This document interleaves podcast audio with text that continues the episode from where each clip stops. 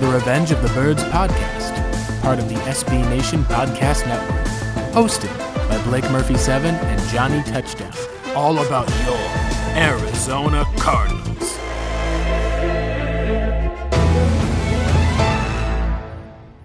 Hello and welcome in. This is the Revenge of the Birds podcast. We're here to talk about the Arizona Cardinals. Uh, we'd like to call it your complete cards coverage. My name is Blake Murphy on Twitter at Blake Murphy7, and I'm the co host of the Revenge of the Birds podcast.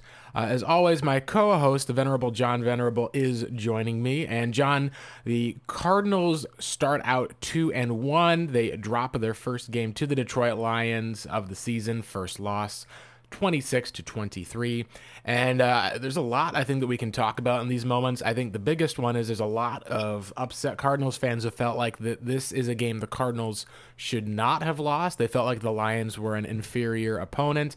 Uh, Walter and I talked about how we never used the words trap game when we previewed the team last week, but we knew it wasn't going to be uh, as easy cakewalk type of uh, victory, but it was interesting to see how the Cardinals, uh, effectively, the best way you can put it is a lot of the, uh, guess you could say, hiccups uh, or stumbling blocks that they had in their first two games seemed to kind of all pay off in the third with three Kyler Murray interceptions. Uh, John, what were some of your initial thoughts as we get into kind of breaking down the Cardinals' first loss of the season to the Lions?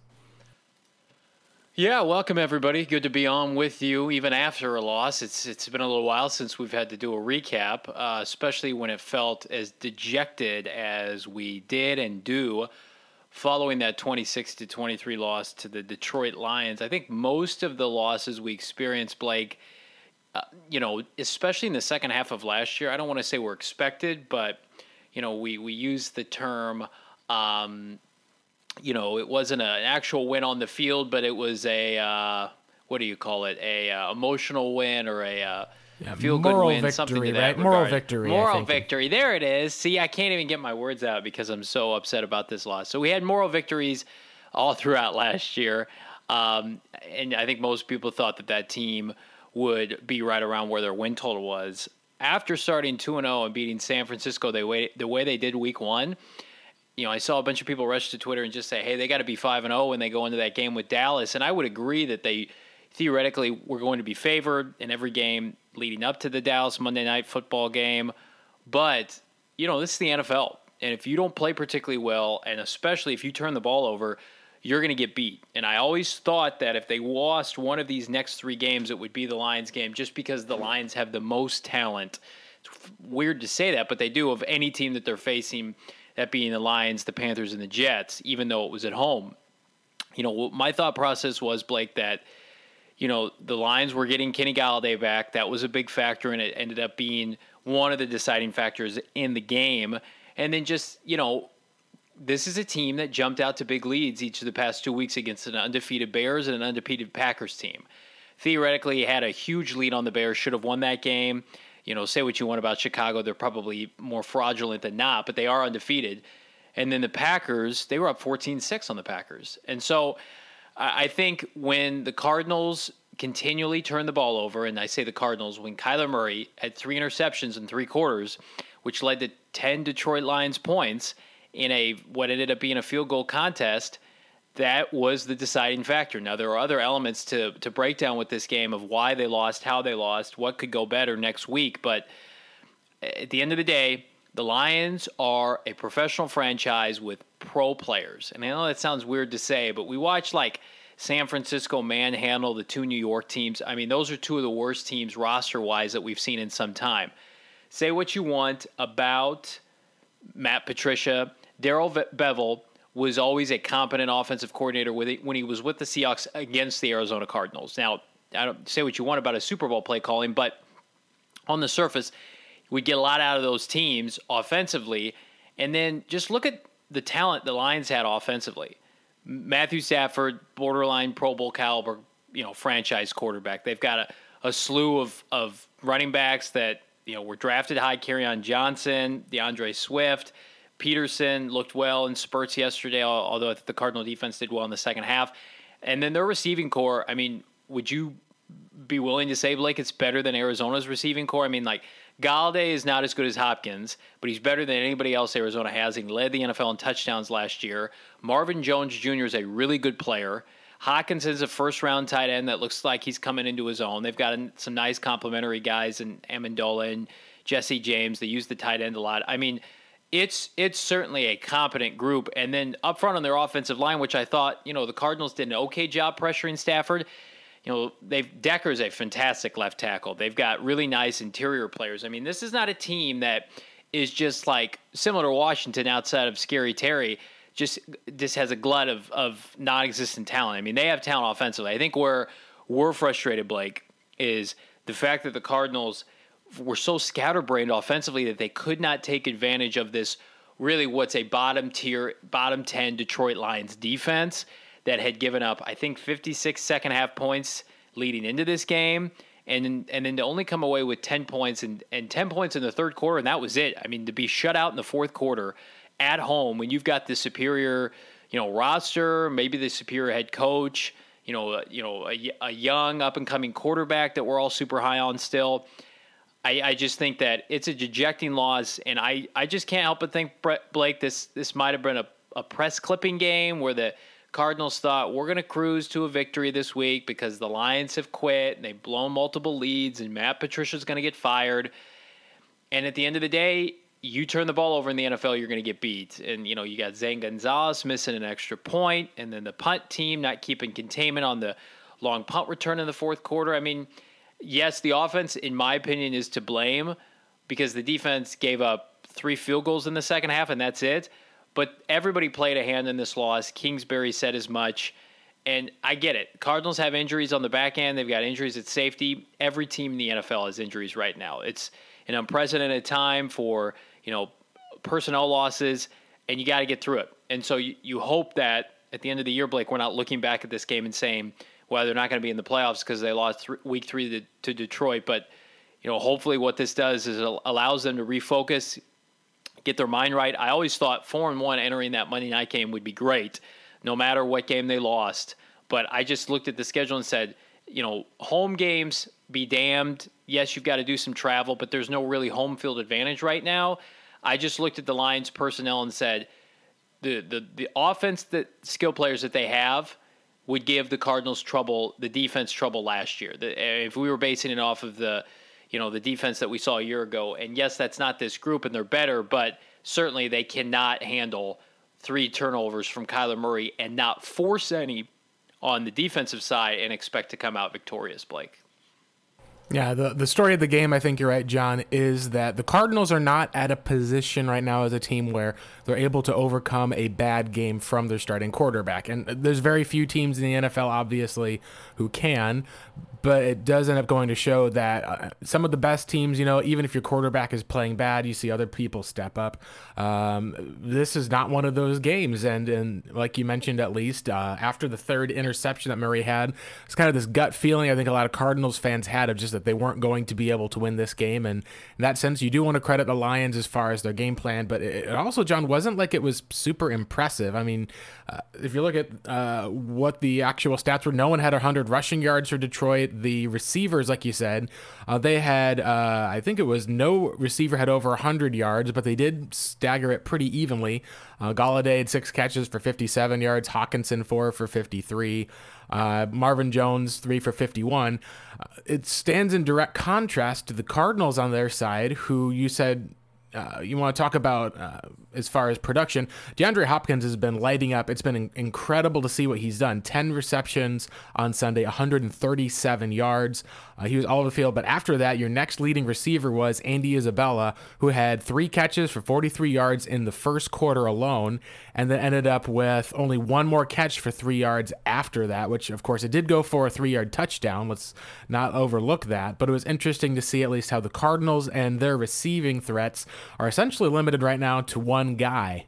Uh, with Christian Kirk out uh, for the game, we did see Isabella show off a bit more of the explosiveness. It was a uh, awesome touchdown catch that he had. Also got open at least for an earlier large pass, and the fact that they went away from him, I thought was very interesting. We can get into some of the reason why I think that may have been. Uh, defensively, you were kind of a, a, little bit limited with Budda Baker, but he still led the team in tackles.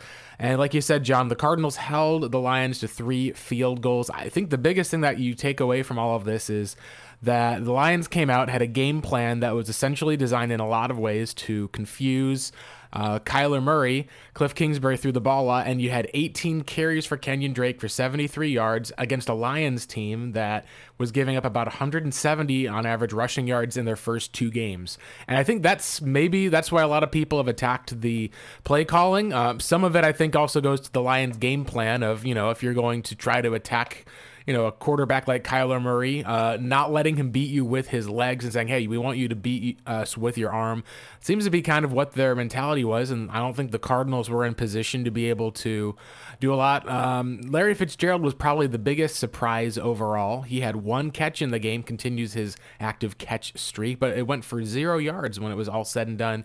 And you had seven targets for KeeSean Johnson throughout the game. He ended up coming away with two catches on the day, but three drops also stands out a lot. One of them, especially on a back shoulder throw, uh, that was not only a catchable ball, it seemed like it should have been caught. And uh, I think, John, when you're talking about a quarterback like Kyler Murray, some of the reason I think we didn't see this loss coming as much is because he's a guy who just normally always takes care of the football, learns from a lot of the different mistakes um, doesn't test it, and it seemed like the throwing over the middle for some reason at least uh, just did not work out. A lot of it may be credit to the Lions mixing up whether they were playing a bit of zone or man. I, I know that first interception in the game, uh, it looked like there was a pressure from when I went back and rewatched.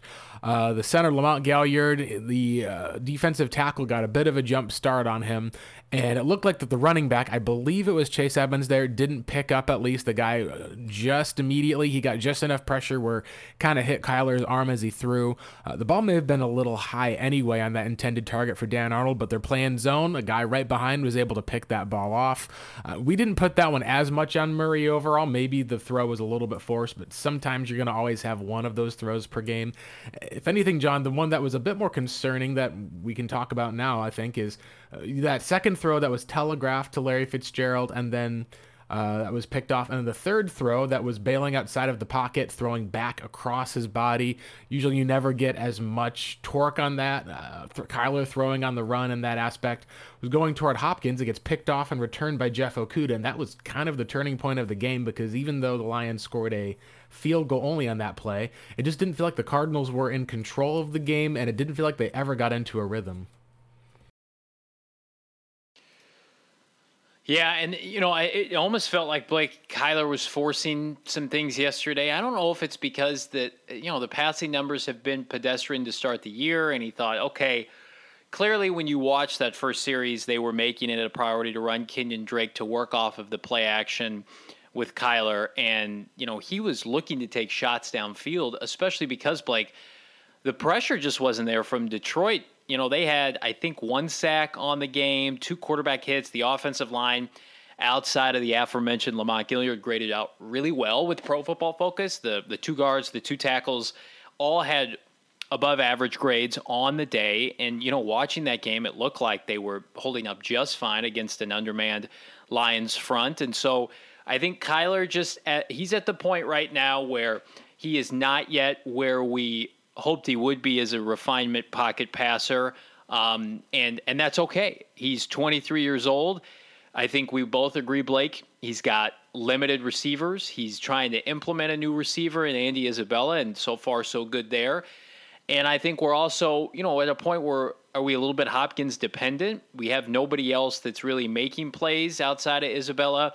I mean, Darrell Daniels was their second, or excuse me, their third leading receiver. He and KeeSean with 24 yards apiece. KeeSean Johnson was inexplicably targeted seven times for only two catches. And again, it's not that they, he was targeted, it's just the instances in which he was. Fitzgerald, non existent, and, and Cliff took the blame there. But, you know, you mentioned that Kirk being out doesn't help. And I, you know, you saw them try to get back on the same page last week. Then they take a step back with his hamstring. You know, I, you know, we don't want to play devil's advocate here, and we'll get to Isaiah Simmons in a second. But I mean, we, you were the biggest advocate in the offseason. I'll give you credit of preaching the likes of CeeDee Lamb at seven, even though they acquired DeAndre Hopkins, and I thought that was lunacy. I'm a big Kenyon Drake guy.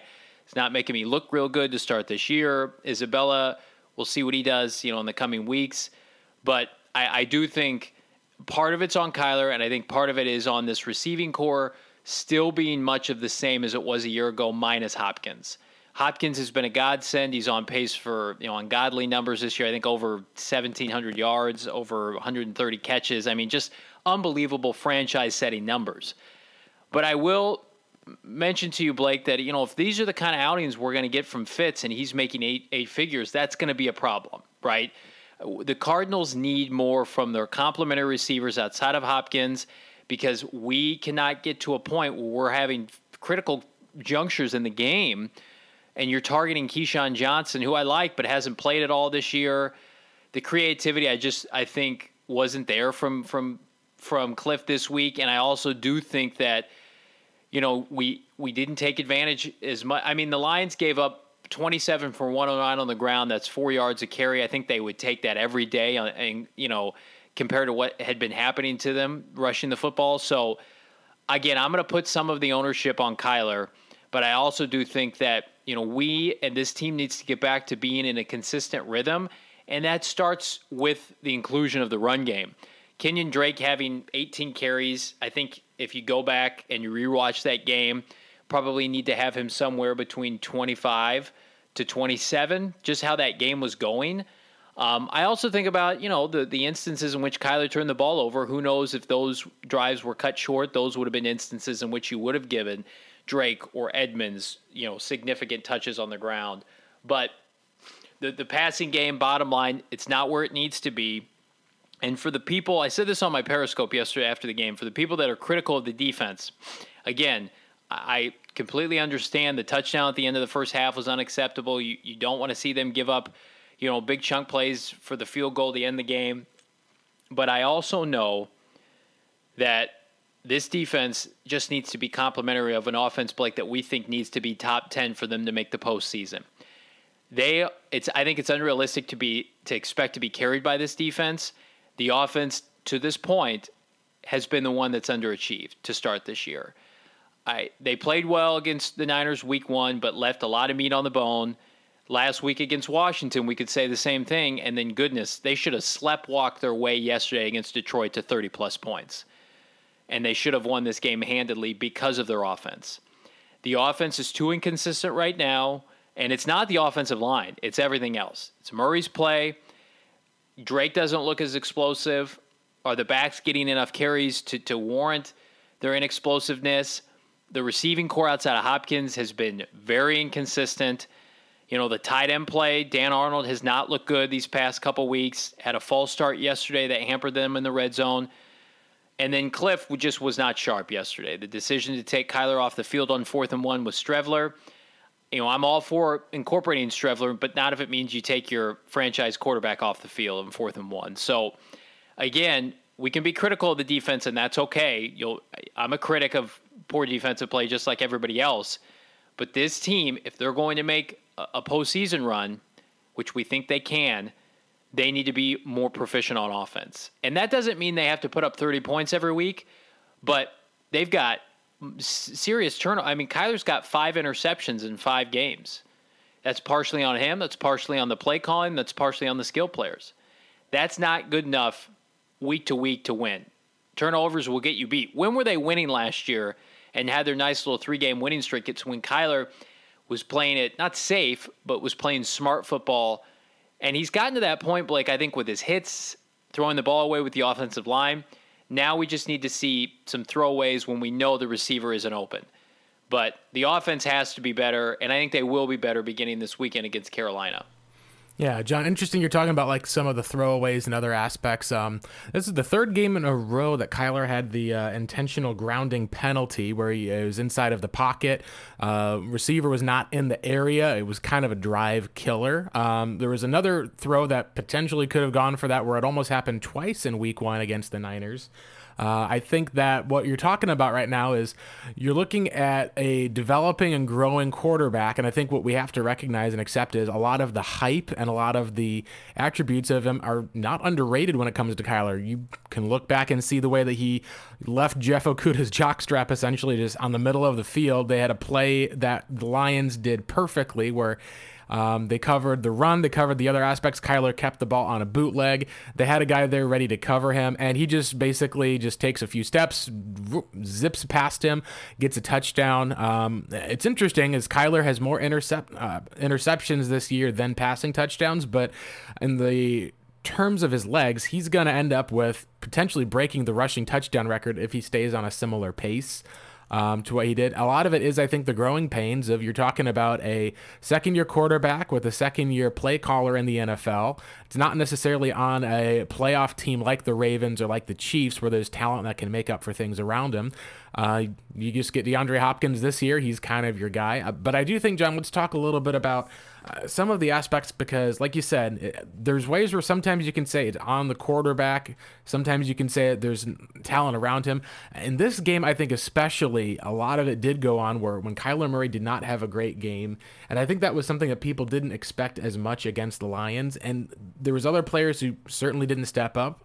Um, but a lot of it was you looked at Larry Fitzgerald. There were times that Fitzgerald was open, like pretty much wide open, and Murray just did not look his way. I do wonder whether it was designs as far as with Cliff for each of the areas. Maybe there was more that they designed to the outside. That's why KeeSean got a lot more targets. You get that one on one coverage, a lot less likely to then have to throw in traffic over the middle. That may have been a part of it. It came at the cost of Fitzgerald. Uh, like we even talked about, I think, uh, in some of our chats and DMs, Andy Isabella was wide open on that play. Kyler forces it on third and nine to into double coverage. Johnson looked like he either gave up on the route or thought that he was a distraction, didn't think Kyler was going to throw the pass. Uh, that was kind of a critical play that you had there. Um, some of that I think falls to when you're talking about the run game. Maxx Williams has been out. I think that's had a much bigger impact on freeing up some of the different rushing lanes and having run designs than we think. Uh, partially because even though Darrell Daniels is a good blocking tight end, he's not a high level guy like Williams in that department. Uh, that's I think been part of the impact that we've seen. And then, like you talked about, Kenyon's been efficient uh, you know, 18 carries, 73 yards, but the explosiveness that was there last year, I think that him coming out of camp still may be a little bit hampered, but clearly it's not hampered like he's, you know, David Johnson back there. He still has had a, a few big plays he's gone off to. Uh, this was just a game where the best way you can put it was I think it's a learning lesson in terms of, for Murray, obviously, um, you're going to have a lot of questions about, hey, like, when it comes to him, teams are going to attack him by trying to get him to throw over the middle into traffic. Uh, you look at with Cliff Kingsbury, there's a couple plays, the end around to Isabella. Uh, play calling, probably some people said may have gotten a little bit cute. You probably should have just kind of gone in and tried to just run the football down their throat, similar to what the Packers and other teams did. Maybe Cliff didn't feel they had the capability to do that without Williams. Um, I think that that was one thing you can detract. The other biggest aspect, I think, obviously, is if you've got a hot hand in Isabella and you don't target him, I think you target him once for the rest of the game. Uh, that's something at least maybe you can kind of take a look at from some of the film and adjust. What's good, I think, that we've seen is that Kingsbury seems to always take one of these losses to heart. He's always made adjustments and has seemed to have come out in the next game to be a lot better. Uh, like you said, John, the disappointment comes from you're hoping that this isn't kind of a letdown game that then sets you up in the future for a lot more issues and problems. Uh, I think that the uh, one thing that I'll say, at least before kind of shooting it back to you, um, there's a lot that we have to say that we've talked about negative. We'll get to the positives here in a bit because there was a lot of positives that I still did see through this game. I did feel like that Darrell Bevell was a little comfortable with some of Vance Joseph's play calling. There was a time where Budda Baker fired on a blitz, and they had a play that just threw right to D'Andre Swift, right into the pressure, picked up, I think, some 20 yards, got right into field goal range. Some of that may at least be uh, amidst this improved Cardinals defense that we've seen. Again, it wasn't like the, the Lions said that they felt like they could have you know, potentially hung 40 points on the Cardinals. I'm like, well, I mean, yeah, Cardinals felt like they could have hung 40 points on the Lions if it wasn't for the interceptions for the Lions, if it wasn't for some of those red zone struggles. Both of these teams kind of held themselves back, I think, in a way, but neither of these teams were bad enough in that aspect, too. So, uh, what I think I want to kind of wrap up as far as for kind of the uh, maybe you could talk about for some of the negativity before we talk to some of the things we saw that we like, John. Um, is you've got a very different view of this Cardinals team if the Niners game changes the ending where the Niners score on that last play, Kendrick Bourne catches that pass, Jimmy Garoppolo is on time, and Arizona loses that game, suddenly you're talking about a one and two Cardinals team that looks like it's stumbled around a lot on offense, has a a much better looking defense. I think that in a lot of aspects is probably what's going to cause fans a bit of the more uh, some of the concern. And to me, I think it's easy to be able to assuage some of that by saying, all right, best way to go out and prove that you're a two and one team is by becoming a three and one team next week to learn to bounce back, knowing you've got a team like the Panthers that are coming to town. Because, uh, like we've seen, John, this team we believe can contend with pretty much anyone in the NFC. Uh, probably even anyone in the AFC. The issue, of course, is they also, as we've seen to the Lions, they could lose to potentially any team as well, outside of maybe the likes of the Jets or the Washington football team. Uh, and in that regard, I think it's something where it's a step that the team is able to take. Your hope is that they learn from it and grow. It's just a sign that we're not talking about, you know, this 12 and 4 Cardinals team that's going to be down there. It showed that there's a lot of growing pains they still have to go through. Yeah, we talked about last year being a, a team that just had to learn the intricacies of the NFL, meaning for Kingsbury and Kyler to get on the same page, to have positive momentum leading into this year – but the win loss record, sure, you wanted to win as many games as possible, but that wasn't the, the end result. Can Kyler be productive? Clearly, rookie of the year. Can Kingsbury earn some respect, you know, amongst you know the league executives and yes, he uh, amongst his peers, absolutely. This year it was about learning how to win. We thought that this team had a chance. I, I think we still do to be a postseason team. I think I said nine and seven, 10 and six, flip flop back and forth with the addition of the the seven seed they're they're learning how to do that. They're going to probably lose some games they're not supposed to, and probably win games they're not supposed to, and that's okay. That's the NFL.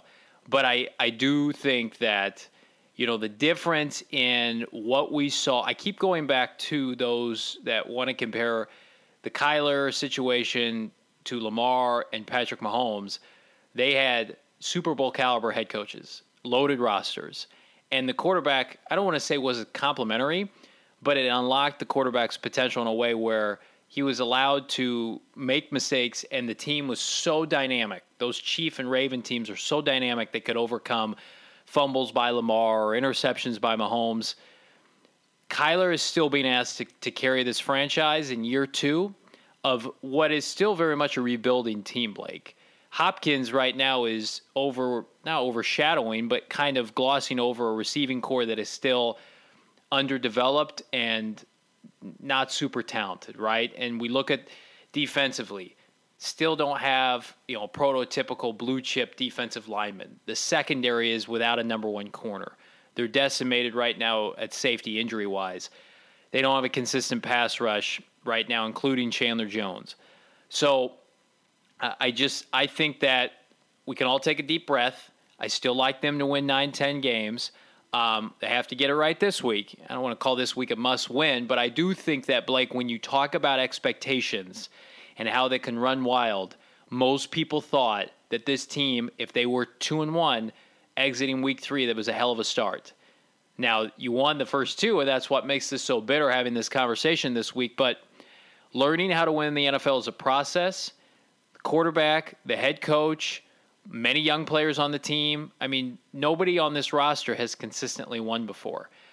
The only people that have reached the kind of success that want to, you know, capture it again is, you know, the Fitzgeralds, the Hopkins, they've made postseason runs. But when you talk about what drives this team, it's Kingsbury and Kyler, and they have to be better for this team to win. Kingsbury was not great on Sunday, neither was his quarterback.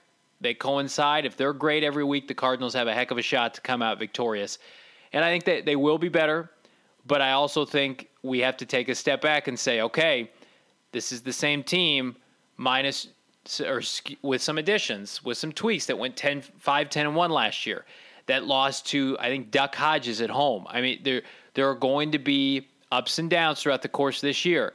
They need to figure out a way to get some of these other receivers involved, spread out the passing game to have it be more consistent. Kyler needs to limit his, his turnovers, and then defensively, they need to find a role for Isaiah Simmons. Seventh overall pick needs to play in some regard because they're not talented enough defensively to have him not play. So they're going to hopefully figure it out. Kingsbury, if anything, made great adjustments as the year went on last year, and I expect him to do, to do the same after this loss, Blake. Yeah, I, I agree, John. The I, talking about some of the play calling and other stuff, I, I feel like the play calling in the NFL, it's always one of those kind of uh, caused I, I say results based analysis. Like you're talking about the Cardinals. If the Cardinals bring in Chris Streveler on that fourth and one play, Dan Arnold doesn't jump off sides, and they uh, just kind of run it up the middle with a quarterback sneak for a first down. You're like, oh, Cliff's great. He took a you know big hit off of Kyler Murray gave it to uh, Chris Streveler, converted uh, with some of the other previous plays. You look at that that end around to uh, Christian Kirk from I believe the uh, the Washington football team game a week ago. So yeah, the Lions weren't able to you know stop the play for that one uh, in part because they had to watch out for some sort of trickery going on, and now Cliff's able to just kind of run these physical plays with his backup quarterback. Uh, when you have that offsides that's there, and the Cardinals are struggling on offense, you're just kind of like, hey, why are you pulling Kyler off of the field at least on a fourth down play where you got to have it? Put that guy on the field so that way you can, you know, have options to run, have options to pass. And in that regard, I don't mind it honestly at all as much because it's a results based thing. Uh, you look at the uh, game that I think of similarly this year was the uh, Seahawks end of the game. People bashed the play calling where they ran the ball with Cam Newton saying, "Oh, you should have thrown it or given him an option on that play." I'm like, eh, I can agree with that, but they also ran that same play for three touchdowns earlier in the game. So it's like there's a lot that comes in. I think when you're talking about how play calling works, and most of it ends up being, I think, uh, overblown in that regard because ultimately you can call the play as one thing. Execution is something completely different. And in this game kyler murray did not execute well. You can credit the lions and i think that the lions in a lot of ways john have given a lot of other teams this kind of game plan for here's how we're going to have to force the cardinals to adjust to you're going to try to play contain and Kyler Murray. You'd say, hey, we don't care as much about the pressure. We can get hits, but we're not trying to go out here and wallop him. We're just trying to make sure we can avoid him damaging us with his legs. You mix up some of your man and zone coverages, try to make him confused as far as for that when he throws the ball over the middle, thinking it's man. Suddenly it turns out it's zone. A guy he didn't see comes into the picture, picks him off that's going to be what teams are going to throw at them. And in that regard, you're going to have to be, if you're Kyler Murray and you're going to be the franchise guy, the one who's here, you're going to have to then raise your level of play and adjust and force it where teams aren't just going to be able to have a playbook to beating you. That's really what the definition of a franchise quarterback is, is, is a player who, despite whatever type of physical limitations you have, you can overcome those and be able to grow and progress to the point where teams are just not able to stop you. You're always productive to that point. Uh, one of the things I did want to at least mention, John, is um, this will be kind of something we can go over with uh, Vance Joseph as far as going into some of the positives. Uh, one positive I felt like was that the pass rush, despite having only one sack on the year from Chandler Jones, has been better than advertised. The Cardinals have been top five in the NFL in sacks. They've got 11 sacks through three games. We got to see a sack from Corey Peters, another sack from Jordan Phillips. Haason Reddick got in on the action. Uh, you watch some of the film back, and you're able to see that the Lions were basically using running backs and tight ends to chip Chandler Jones, kind of just push him back, make sure he couldn't get to the quarterback. He was almost never in a one on one situation. If he was, there was usually a quick pass that was in the game works the fact that the Cardinals are able to have a success like Phillips to be able to see Peters getting pressure, um, I, I, think that's been at least a huge positive because you're not having to rely on Chandler Jones the entire time. Now, the downside that we're seeing with that, John, is you're not seeing these forced fumbles that are going with Chandler hitting the quarterback that Arizona seemed to rely on all the time last year.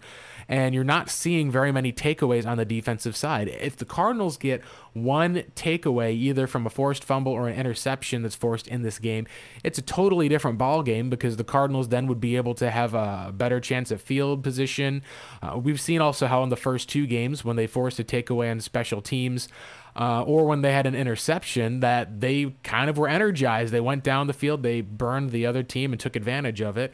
That's something I think that maybe some of that is a talent issue. Some of that maybe that's a scheme thing that you're going to have to see with Vance Joseph. He did play quite a bit of zone coverage. It looked like uh, in the red zone, one of those touchdowns to Kenny Golladay.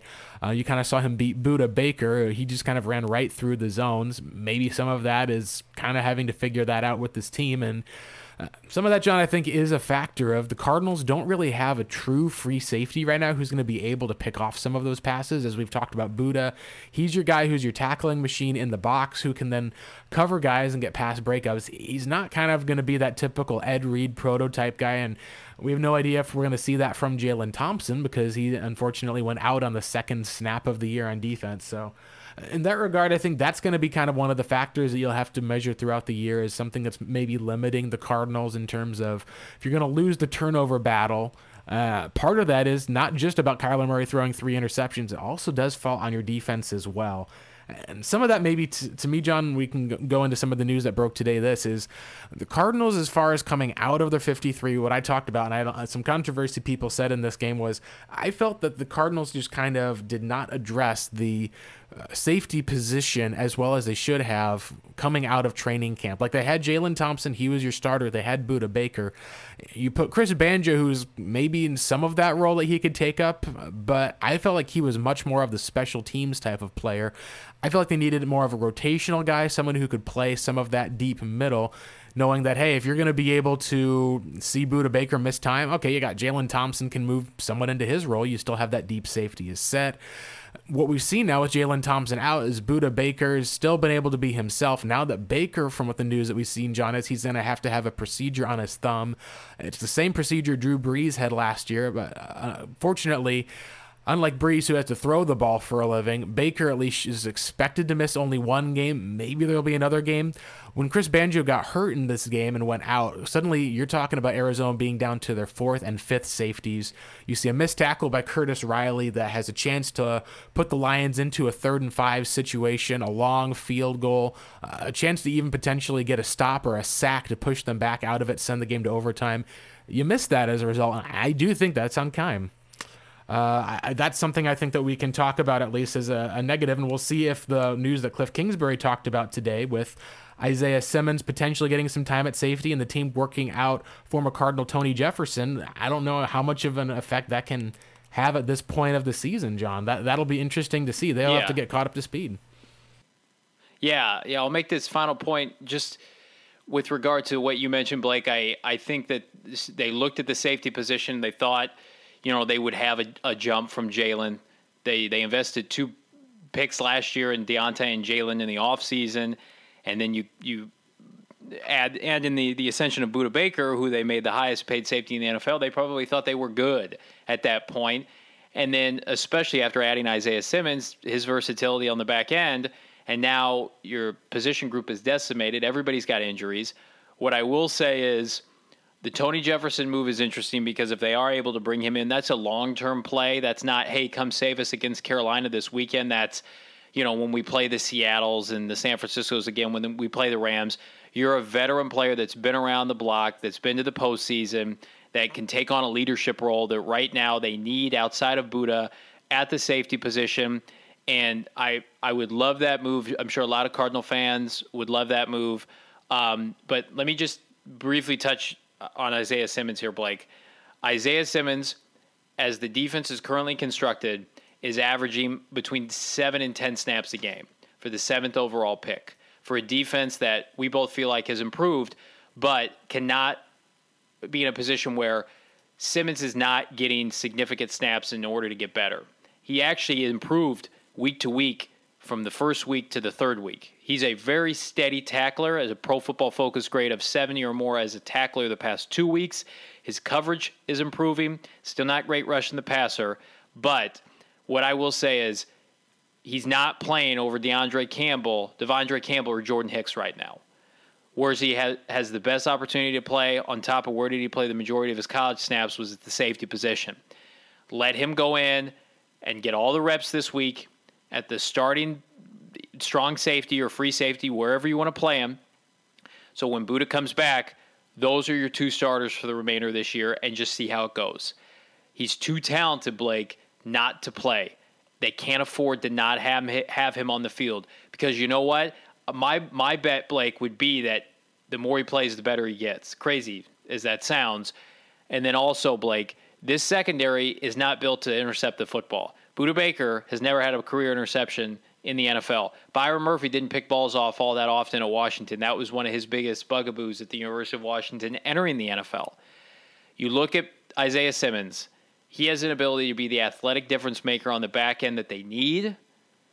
And why not, instead of trotting out Curtis Riley or, or Charles Washington, I like Deionte Thompson. I thought he was fine yesterday. Put your best athlete at, at safety and see what happens. I bet he makes a play or two. Absolutely.